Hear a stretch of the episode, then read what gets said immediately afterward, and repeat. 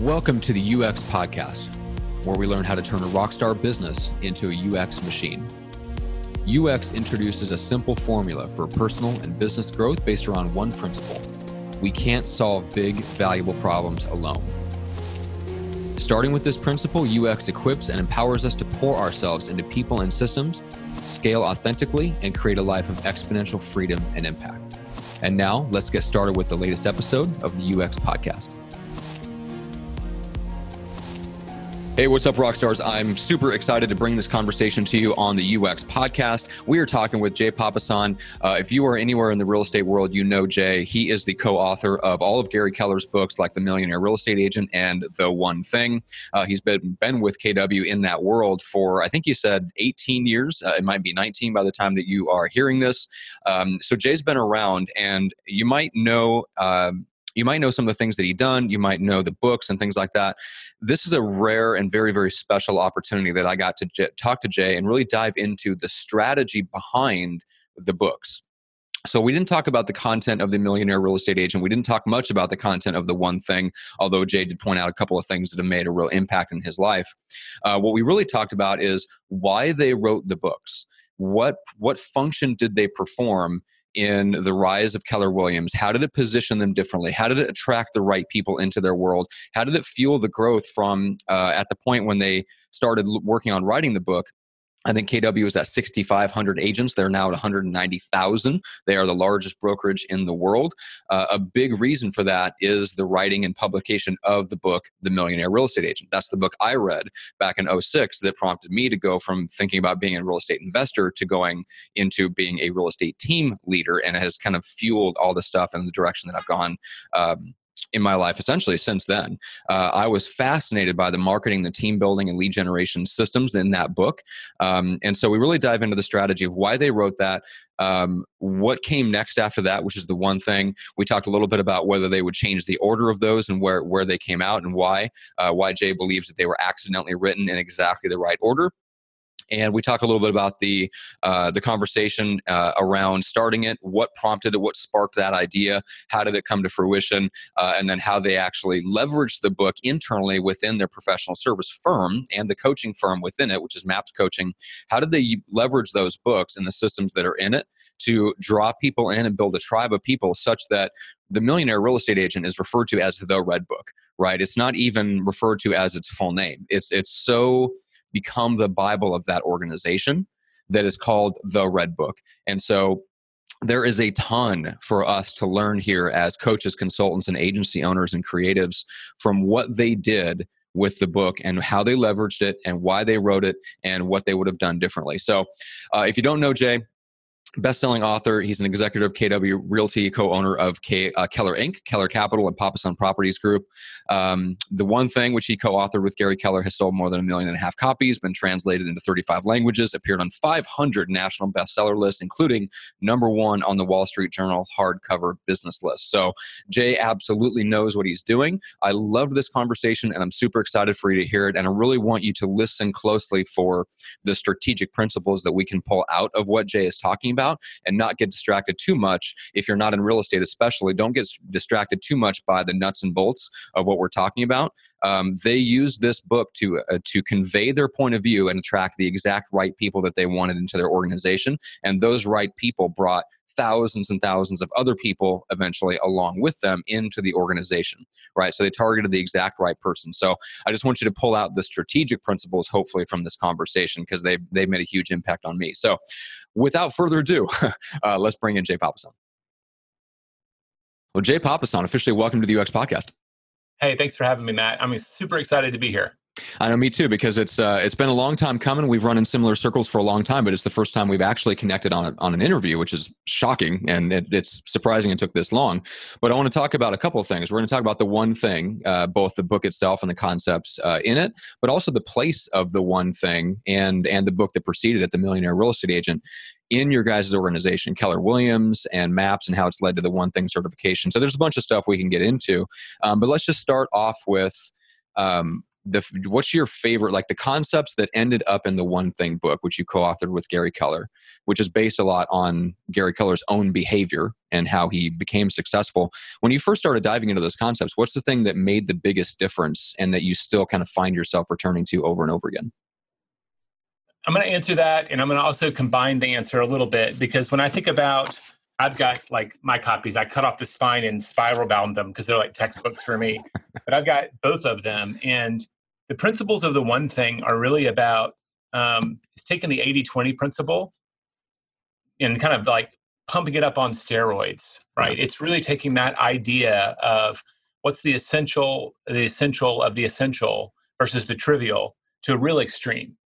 And that idea already existed back in 2002 when we wrote The Millionaire Real Estate Agent. The whole goal there was to figure out what's the 20% for a successful real estate agent to build a business instead of just a sales career. So we asked a very specific question. Mm-hmm. You know, how does someone take a sales career and turn it into a business? And mm-hmm. what's the 20%, the essential, you know, underneath everything else that you need to focus on? And that's where we got leads, listings, and leverage, right? Those three big areas of mm-hmm. focus were what all those millionaire agents had in common. And it wasn't until many years later, right? 2009, 2008, I guess, is when we started writing The One Thing. And that was taking that concept of how can we be more effective and more productive, right, in whatever we're pursuing, and really codifying what that process looks like. What does that look like every day to live in your 20% or the 20% of your 20%, right? Yeah. Your one thing taking that to an extreme. And it's funny, like we wrote The Millionaire Real Estate Agent, we wrote The Millionaire Real Estate Investor, we wrote these other books. And when we wrote the one thing, Gary said it's kind of like we should give everybody the one thing. Say, read this first and then go read that book. because the one thing, even though we wrote it after the other ones, those principles show up in the Millionaire Investor too. Mm. Right? What are the essential things that you should focus on, the stuff that really matters mm. for investing or building wealth, or in the agent for building a business? Right. So that's kind of, and I got to tell you, that's, I would say the concept from the one thing to ask, this is your original question. The thing that I've benefited from the most and my favorite is the idea of goal setting to the now. And that's pretty far back in the book. If you're not familiar with it, it's just this idea. It's something I'd seen Gary do a thousand times. Okay. And we really broke it down. And it's how you think big and then know how to behave today. And it's this idea that if you've got this idea that someday you want to own a big business, you know, someday I want to, you know, be a billionaire, right? It's a crazy, crazy dream. Mm-hmm. Wonderful. Mm-hmm. Well, what would you have to accomplish in five years to feel like you would be absolutely on track? Mm-hmm. And then based on your five year goal, what would you have to do this year? And based on your annual goal, what would you do this month? And you keep marching backwards. And that time frame gets closer and closer to the month, the week, the day. Yeah. And for me, it was just revolutionary. I mean, it makes so much sense. If I asked you, Matt, how did you get today standing in front of a microphone hosting your own podcast mm. you might look back in your past and say well there were three or four milestones that really got me to this point in my career. Mm-hmm. yeah but when we say hey i want to start my own podcast what do i have to do? People look up and there's a million options. Yeah. But if you go into the future where you want to be and think what would be the milestones along the way? you end up with a much narrower path. And the way mm-hmm. i look at it you think about 360 degrees of direction that you could go when mm-hmm. you say, I want to go do it, all 360 are available because you could find a path any way you went. But if you go into the future and work backwards, you don't have a crystal ball. I don't know what it takes to be a billionaire exactly, right? Mm-hmm. Yeah. But you've narrowed it down. You might be 30% off and you'd be like, oh gosh, that's huge. Well, you've eliminated 330 degrees of error. that is very true. So, and, and at the end of the first year, your idea of what it takes to be there in five years is that much smarter. And you just build on that knowledge. So yeah. for an actual skill tool that's in that book, that's the thing that's like, I wish I'd learned that in high school. Oh my God. You know, yes. How do you how do you plot backwards from a really big goal and, and behave appropriately today and this week? That's a really big gap. And most people oh, yeah. don't know how to do it. No, that's uh, yeah, yeah. It's the the cause and effect relationships are too huge. The between what you do today versus what you want to be, and most people deal with that by not goal setting to the now. They set a dream, what effectively yeah. ends up being a fantasy. They take a certain level of action. They think, ah, you know, I'm just going to keep moving forward. And there's no real there's no real strategy to tie those two together. So, but but most Absolutely. people then when they start to do planning, when they try to get better at it, they start from here and go, well, how can I make more progress? So I like yeah, the what's the idea- next logical step? what's the next step yeah which instead of instead of stepping into the future and looking back and going okay what are those milestones along the way? I think that's a key thing is looking at not um, not what's the going right from the end result back to what do i do today but it's looking back okay what's the milestones and what do i need to do that can hit get me to that very first milestone that i think is going to set me up and almost build almost like a new foundation or a platform to jump from to the next one It- Um, it's some sort of cognitive tri- trick. Um, Yeah. I remember when we were working on our hiring course, right, which is the leverage part of the Millionaire Real Estate Agent. Mhm. We spent I don't know how many millions of dollars working on this course, and we worked with psychologists and all this. And one of the the, the questions we have a process right before you hire someone, you have to sit down with three or four people, and their job is to say, "Nope, Matt's not good enough." You're like, "But I love Matt; he's amazing." Nope, Mhm. and they raise objections that you have to overcome. Mhm. And the really cool thing is we were taught, this is a psychologist. I wish I could remember his name and give him credit. Um, I, we don't have enough time. He said, ask this question. Um, so, Jay, you hire Matt, and six no- months from now, he leaves. Why did he leave? Mm. You hire Matt, six months from now, you have to fire him. Why do you have to fire him? And it's weird. You're making this giant assumption from the future, but people get really clear. It's like, oh, why did he leave? Well, there wasn't enough opportunity. Yeah. Okay, so let's look at is there an opportunity, map for this position? Or why did you have to fire him? Well, you know, he's got a history of blah, blah, blah. Maybe he wouldn't fit our culture. Oh, well, let's, how are you addressing that? It makes you much more clear about what might or probably could happen in that path than if you didn't work from the future backwards. So I don't understand the science of it. I just know that it kind of works. I don't know either. Que- questions are like that in general. I I love really powerful, really thought provoking questions for a lot of the same reasons because they force your brain. It just does something different in your brain than Yeah. a statement. Uh, somebody can come along and tell you something, and there's automatically a resistance, and then the same person can come along and just go, "Hmm, that's interesting," and ask you one question that sticks with you. And you're like, "That's a really good point. I need to think more about that. I think you just might have accidentally changed my entire belief system." So I love the I a, love the uh, power of questions. a new book out, and I, I listened to her get interviewed on Bigger Pockets. Uh, Annie Duke uh, wrote a book called Thinking in Bets. Okay. And she talked about how certain people are. And one of the little questions I took out of that, since you love questions, when somebody comes up and says, Oh, you know, the Democrats, it's going to be a blue wave in the elections, you could just say something like, Do you want to bet on that? How much would you be willing to bet on that? And then people go, Well, they were making this sweet, sweeping statement, like your kid, I'll hate that movie. I don't want to go. Do you want to bet on that? Well, now they have to stop and acknowledge all the stuff they don't know. Yeah. Oh, well, that's a month away. You know, there's a lot of stuff that could happen. So they're actually less certain than they think they are. And so I love great questions too. we could geek out on that all day. Oh, long. totally. Okay, I, I got to buy that book. All right, so let's. Uh, I want to delve into the strategy of why why the books were written to begin with. Sure. Um, and, and you mentioned the fact that the one thing was written after the Millionaire Real Estate Agent, even though it's in, infused with the principles. And going back, looking back on it now, would it have made a difference in the organization if you had written the one thing first and pounded those principles in, and then come out with the other book that was more tactical focused? Um, I think that they were written in the right order um, by accident, maybe. I don't know. But in the very beginning, I remember Gary asked the question, and we told the story in the one thing. It's it's like a few paragraphs. But at the time, this was in 2002. He was in his executive planning for that year, and Keller Williams was not very fashionable among the top agents at that time. Um, when I joined the company in 2000, there were only 6,700 agents in the whole company. Good and in 2002, I think to begin the year, there were about 11,000. Okay. So, you know, you're still growing, but Yeah. it was still kind of a small company. And the big top producers just weren't attracted.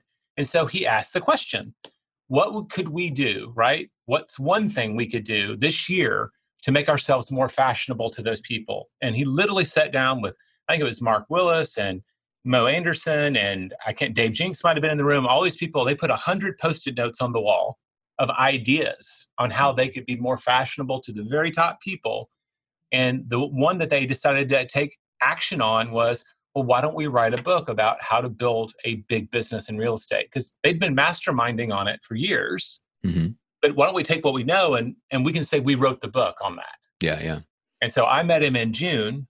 By November, we had together with Dave Jenks written the first draft of that book that we sent to the publishers. And by January of the next year, so happened a year late, but we the first edition of the Millionaire Real Estate Agent came out in 2003. Mm-hmm. And so that book, the timing really worked for us. There, maybe it was the zeitgeist of the industry, but people were looking up and going, brokers look at me like I'm chattel, like I'm a pawn to be moved around. You know, the leads come to the broker of record. Mhm. You know, you got floor time. I want to build a business. I don't want to be. So it showed up. There were some people experimenting with teams. Mhm. Back then, all the people we interviewed, they were just farming. It was postcards and Hmm. newsletters. There was no internet lead gen, anything back then. Yeah. And so you look up and you go, well, timing found us, but that we built so much in this company around the millionaire real estate agent. That became a huge building block for us. So as a business, why would you even want a business person write a book? Well, it becomes your calling card. Yes. So, you know, hey, we wrote the book on this. And I've worked with people, you know, you write a couple of successful books and everybody says, help me write a book.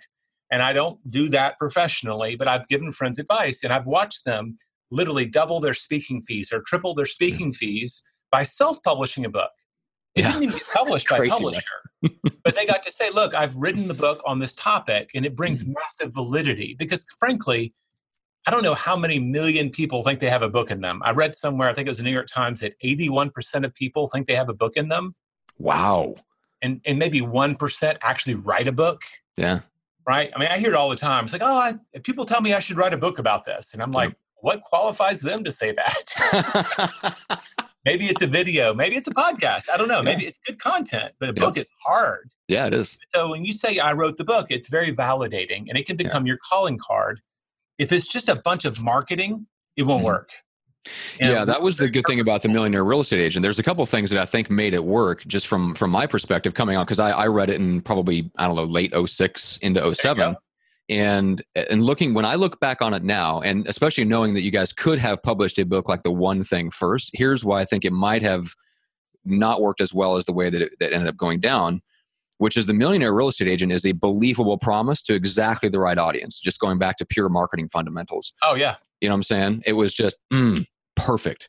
You know, versus the one thing, which is about a process and a, and a strategy to improve your life, but it's less clear and, and the audience is less clear, right? At that point, in terms of validity, I usually ask the question because I come from publishing. Mhm. What qualifies you to give me advice about that? Okay. In real estate, Gary had started a successful company. It was at the time, I think, the 14th largest brokerage in the world. Mhm. right? So he was already successful. He wasn't at the top of his industry. Yeah. But he had validity. He had 20 something years of experience in real estate. Mhm. The one thing is a general business book. We Yeah. had to earn the right to jump out of our own category with any validity. So by the time the one thing came out, we were number four in the industry, soon to be number one. Yes. And that helped us have a, a calling card when you walk into Google or Microsoft. They're like, why are we talking hearing from some real estate dude? Yeah. Well, they actually built, you know, a the largest real estate firm in the world. So that brings the validity. That's why I think the order worked. I don't Mhm. know that the one thing, even if every word was the same, would have had as big of an audience because I don't think No, that definitely not. had the validity to really get it out there. No, I think you're exactly right. And it could have been a revolutionary book, but it would have been an underground book. There would have been people like me or you that would have came across it or something like that, and we would have recognized conceptually how awesome it was. And but it, you wouldn't, it wouldn't have had the impact. Uh, and that's the thing you mentioned the audience. So I mean, Keller Williams by that time was, I mean, what by the time 09 rolled around, we talking about 50, 70,000 agents, something. Probably. Ridiculous? Yeah, we're at 190 as of yesterday. Yeah, I mean, so we're talking about a huge built-in audience that we're already primed, and, and that you got a built-in coaching organization within the professional service firm as a whole, coaching those people on those principles already to the tune of you know a couple thousand clients probably by that point. So yeah, huge built-in audience. Um, I want to talk about the, the right about that time, I'm sorry to interrupt, Matt, but Oh, right yeah. about that time, we had MAPS business coaching inside our real estate company. I'm looking up because I'm trying Yeah. to remember the time. but it was somewhere between 2005 and 2007 that Dianna Kokoszka, after I think Gary recruited her and Tony DiCello for about a 14 year period. He Okay. built that relationship until he found his window. She came on and she really rebuilt the whole program Mhm. and that you know she grabbed on to the millionaire real estate agent and made it a bible for her coaches where it was before but i, I got to say the timing worked out for us great because this book showed up and then diana joined the team she saw the value of the models as a coaching tool and yeah. that created this wonderful wave of if you're in coaching with us, we're going to talk about this, which adds more validity to it, and so on and so on. Yeah, and then you guys, the, the thing about Keller Williams that they do a really great job of, um, that is a great lesson for any kind of professional service firm, is you guys do a really good job of making stars out of the people that follow the models, and then the stars get up on stage in front of everybody else and talk about the models right? And I, will allude to this in the intro, but I mean, the Millionaire Real Estate Agent is known as the Red Book. It literally, it's the yeah. Bible of of not not even just Keller Williams, but the real estate industry in general. Anyone that's looking to build a team, that even has a nickname that everybody knows what you're talking about when they say the Red Book. I don't know of really any other. What's what's interesting to me is that this all worked, right? And we've seen what the effects are. Yet, uh, can you think of any other real estate brokerage that has even attempted to emulate this? Thank you. I, I keep waiting for it. I mean, I, yeah. I am always guarding against it, and and yeah. there have been a few of our competitors um, that have paid authors to write a book about them. Um, there was one about our, you know, I think there's a couple books by about the Remax organization, and that's more of a corporate tale, mm-hmm. right? And it's not a bad book. Um, I think Tom Ferry came out with a book called Life by Design. There's been a few books, but none of them. Like I just keep waiting. Like why don't don't yeah. they make position themselves to compete with us in this space, and nobody really has.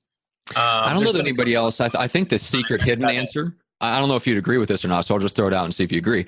Uh, I don't see like Keller Williams has a point of view, like a defined point of view, to the point where people buy in and it's all they can talk about. Um, I don't know that the other other brokerages have a defined point of view, and may, maybe they don't have someone like you pressing them on the backside to really define what their point of view is because i'm guessing that was some of the process with gary was getting the stuff out of his head and figuring out how to convey it to other people. Maybe mm-hmm. they don't have that person behind the scenes but it certainly doesn't seem like they do a good job of conveying any point of view of what their professional service firm actually stands for you know that could be an industry specific thing i'll, I'll agree with you with from again my entire 18 years has been spent in this building so mm-hmm. i've experienced other companies secondhand and so that's yeah. just complete they're great competitors, but I also know real estate agents are independent contractors. And the vast majority of the people we consider our competitors are also franchise companies. Those are two people that you really have a hard time telling them what to do. Yeah. So you can't legally, you know, in, in a lot of cases, right? Tortious yeah. interference, the franchise size, and you can get then sued for employment taxes on the independent contractors. you have to be very careful. So it's kind of one of those things where like we put it out there. I think we planted a flag that said these are our ideas, even though they were definitely sourced from a lot of different places. Mm-hmm. So I, I think that's competing with it as well. I think it would be difficult. It's difficult to do. I don't think we knew that going in. How do you convince people that this is the way? And yeah. it was great that some people championed it and said, wow, this is exactly how I built my business. So we did document it correctly and they started championing the book for us. And that's what really worked. Yeah, that's one of the things I wrote down when I was thinking about some of the some of the topics I wanted to ask you about was the concept of pass along marketing.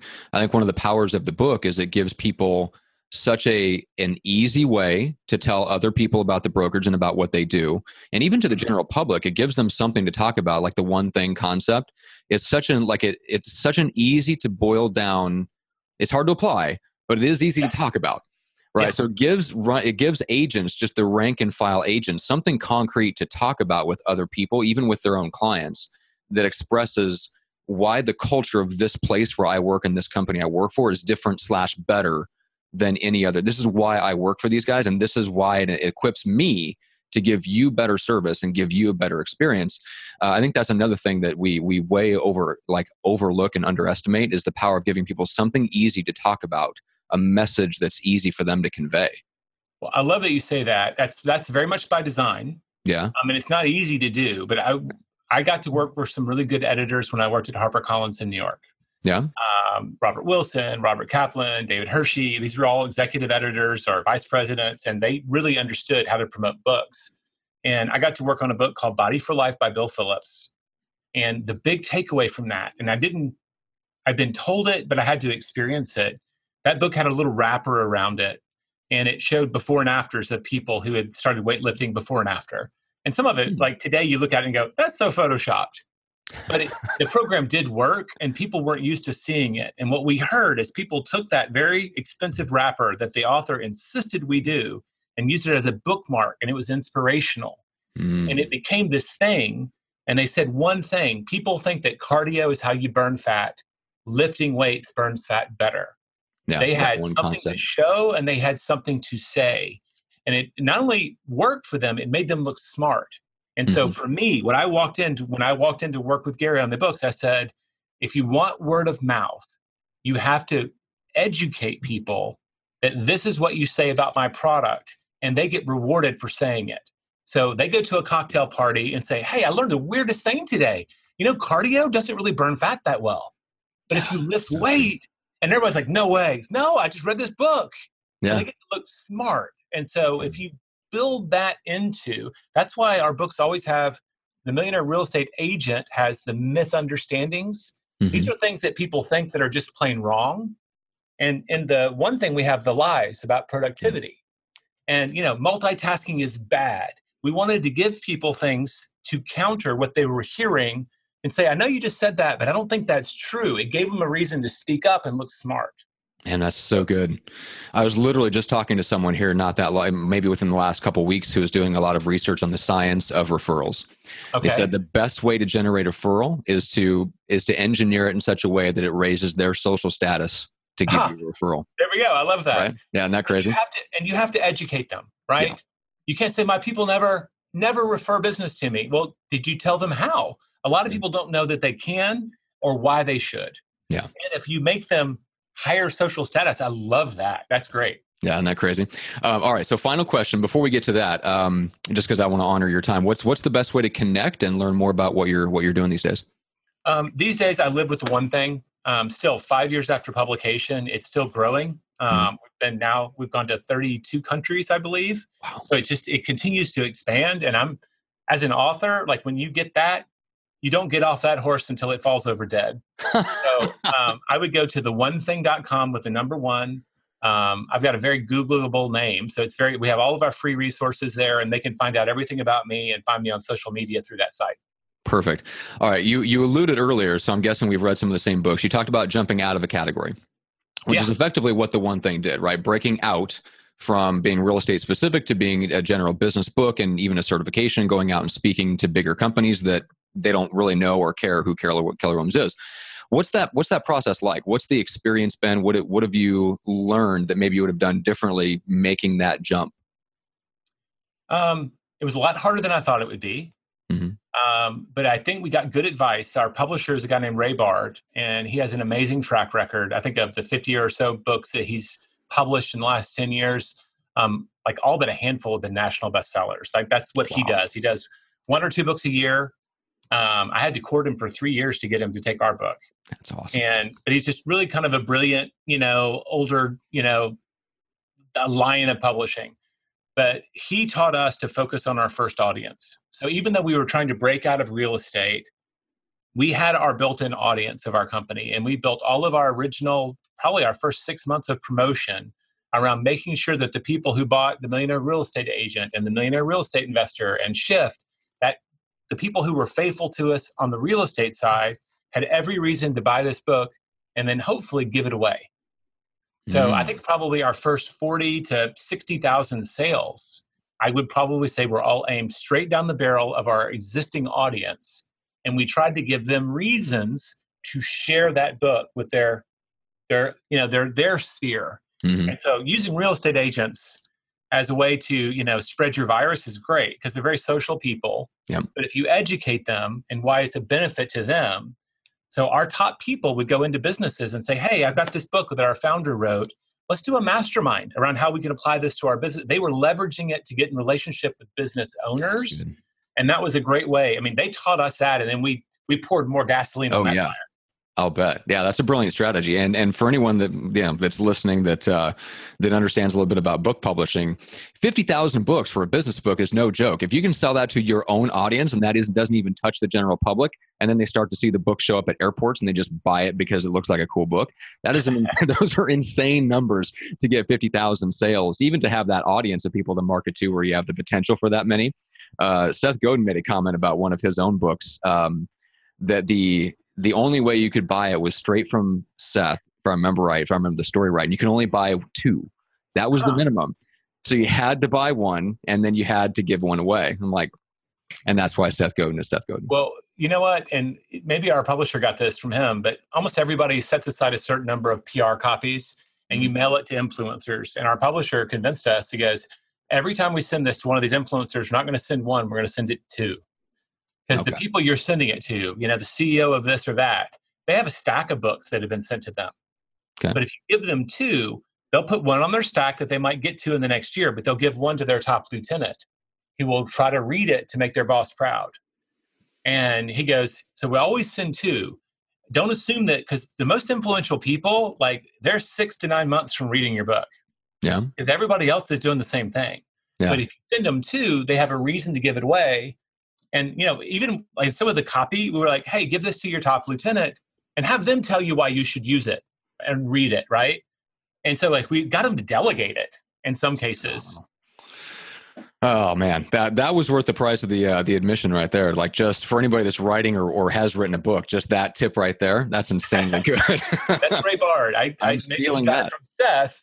Yeah. But that idea of just seeding the market two at a time, it's like twice as expensive. I was like, oh, yeah. are you kidding me? It's already, you know, it's already expensive to mail all of these free books mm-hmm. out, and now we're going to yeah. do two. All right, yeah, and that and the one book, the, the one thing is no joke as a book, like physically as a book, like it is a it's a hefty hardcover. I mean, it's not massive, but it's it is not I a thought, pocketbook. I thought we did pretty good, right? I mean, this is 440, well, this is 220. Yeah, so. exactly. It's not it's not the Bible of real estate per se, but yeah, it's not a doorstop, but it is a real book. Yes. All right. Well, Jay, this has been awesome. I could go on for a long, long time to talk about this, but uh, so everybody should go to the one thing.com, one the number, uh, and check that out. Get the free resources, get on the mailing list. And uh, yeah, Jay, I just, I really appreciate your time. This is a lot of fun. It's great to meet you, and thanks for having me. Hey, Rockstars, thank you so much. I appreciate you investing your time, your effort, your energy into the show. Uh, I don't take that lightly. I so appreciate uh, you all listening and the feedback that I get from those of you who listen and engage with the show. Uh, whether you agree or disagree with the things we talk about, I love hearing from you, so please reach out.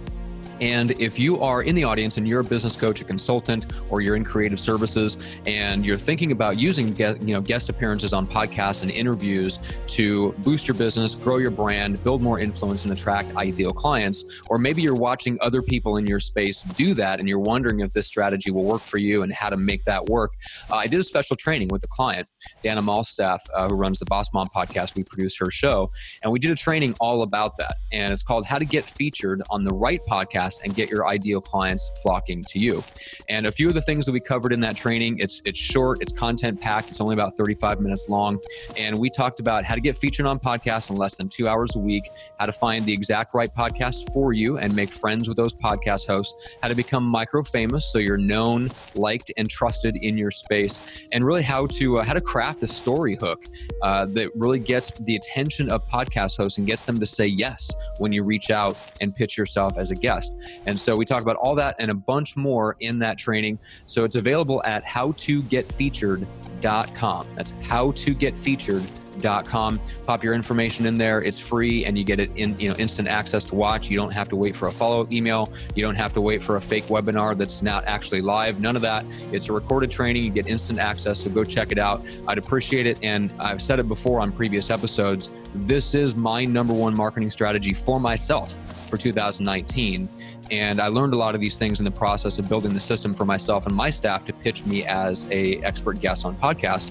And whenever somebody, whether it's one of my own clients or my friends and peers and colleagues in the space that we all run in, it's my number one recommendation for them too to grow their brand build their influence and attract ideal clients. So if that's you and you want more of that go check that out. That's at howtogetfeatured.com thanks again so much and we'll see you on the next episode of the ux podcast